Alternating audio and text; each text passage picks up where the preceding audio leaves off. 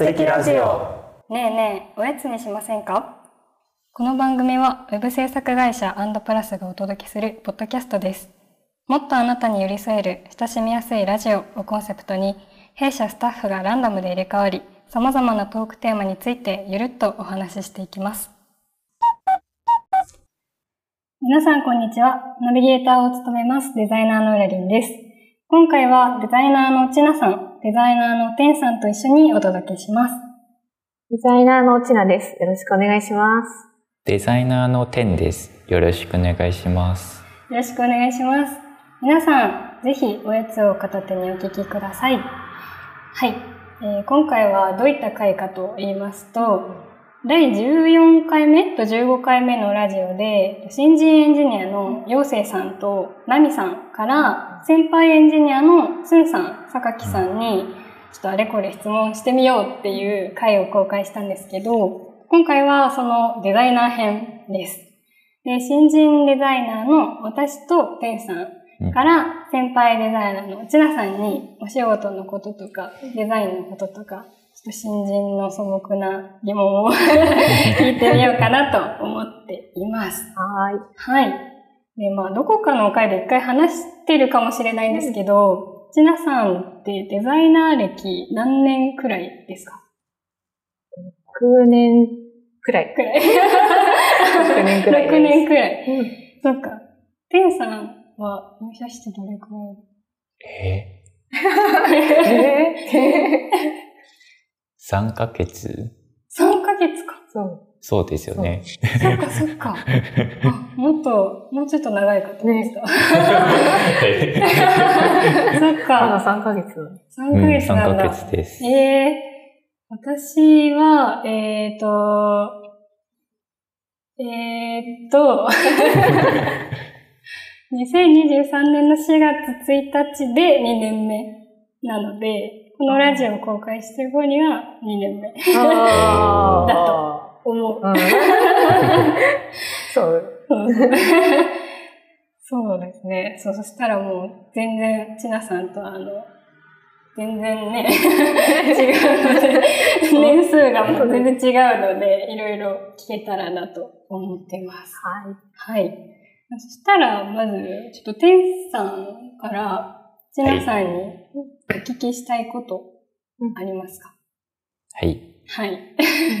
えっと、デザインのトレンドとクライアントのニーズをどうやってバランスを取ります？っうんうんうんうんうん。う、はい。うん。どうですか？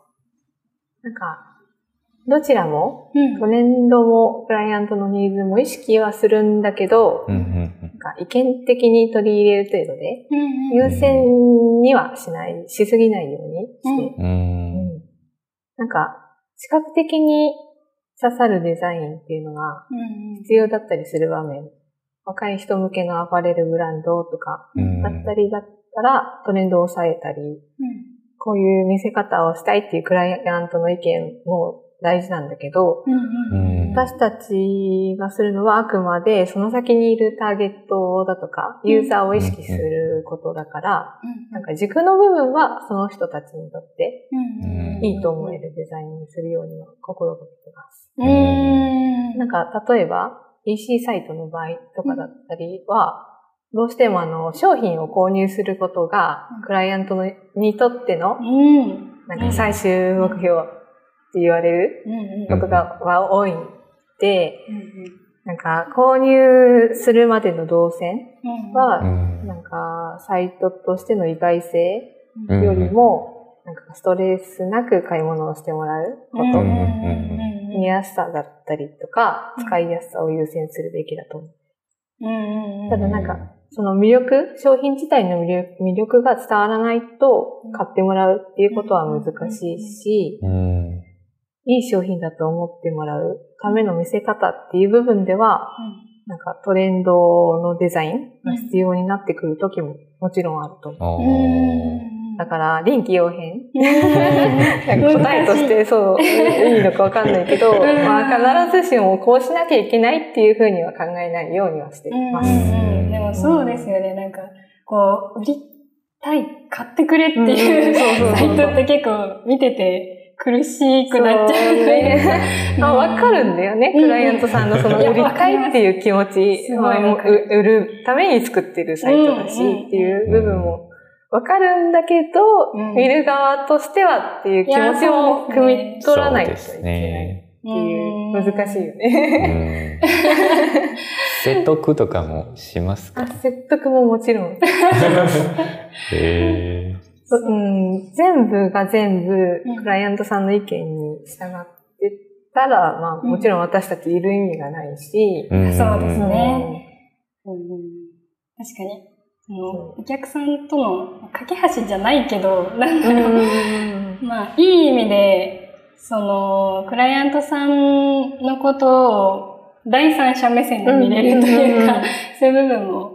そうだね確かに確かに。そういうことできるのは私たちだけだかうんら、うんうんうんうんそうですね。うんこうこうしたいっていうのを全部詰め込むと、本当に、そうだもね。う ななんだ、なんだこれ これ何？何のサイト？ってなっちゃう。何のサイ何作ってるんだっトなっちゃうんだよ違いますよね。ね。うんいやー塩梅が難しいんだけいや、ど難しい。ね。難しい。テンさんも結構悩みますね。苦労してますよ。今はそんなに苦労してないかな。あはあ、しそうだな、みたいな、これから。そうですね。うんこれから会う問題なんじゃないかなと思いいます。やー、そうですうんね。実体験。もう、すごい心からの。心からの共感。いや、難しいですよね。ね難しい。う本当にんそっかそっか。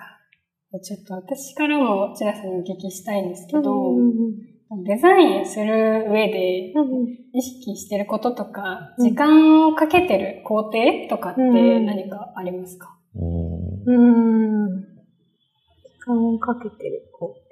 うんあクライアントのうん商品とかうんうん業界について、まずしっかり知ることっていうのに時間をかけて。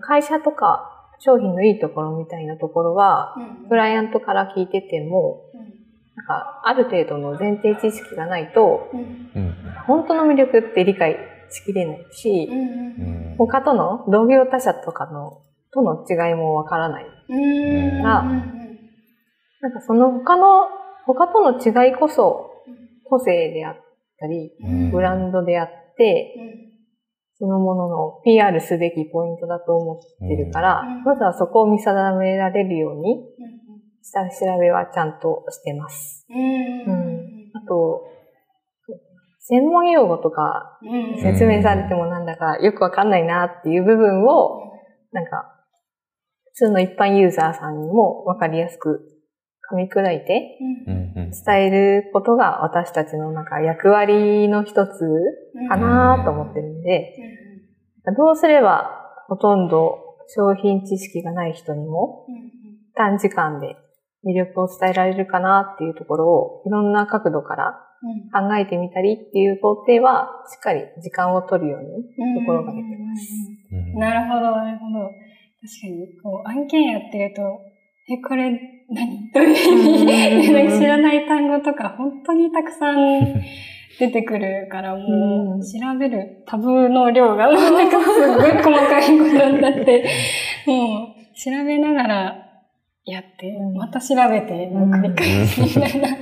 素人だからね、私たちも。そうですね。うんその業界については。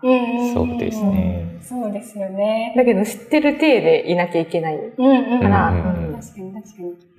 本当にいいものを作るなら、そのクライアントさんに対して、なんだろう、愛を持ってといううん。か、興味を持ってないと、いいものはそうだね。できないから、うん。そこを調べるとこ本当に大事だなと思って、私もいつもやってますね。なんか気持ち的に自分がファンになるようなうん気持ちでいるとうん調べやすかったりするああ、うん確かに。作りやすいし、うん。目線的にも。うんうんうんうんああ、いいですね。ファンになる。確かにそうですよね。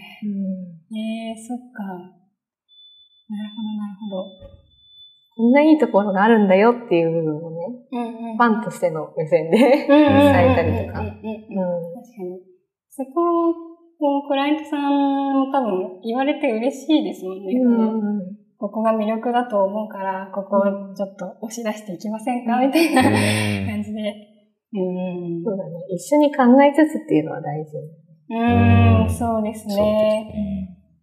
なるほど、なるほど。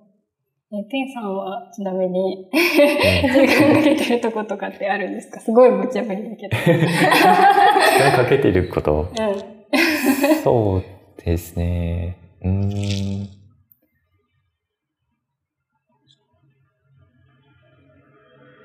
そうですね。やっぱり商品自体の知識とか、うん。あんまりないだったらう、ん。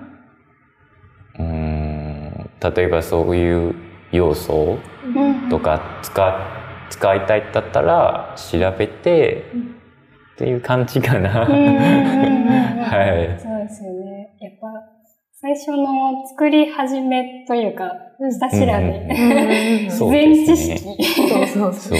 事前知識を入れるのがね、大変ですよね。はい。なるほど、なるほど。いや、なんかこう、普段どこにこだわってるとか、どういうとこに時間割いてるのかとか、あんまりこう、ちゃんと聞く機会がないとうん見えてこない部分でもあるかなと思うので、内田さんの話いろいろ聞けて、天さんの話も聞けて、ちょっと私も頑張ろうって思いました。ありがとうございます。ありがとうございます。はい。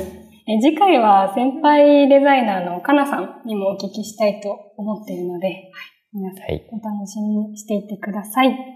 では、お二人ともありがとうございました。ありがとうございました。ありがとうございました。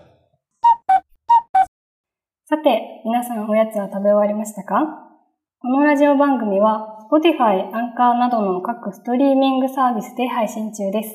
概要欄にあるお便りフォームからトークテーマのリクエストや感想などもお待ちしております。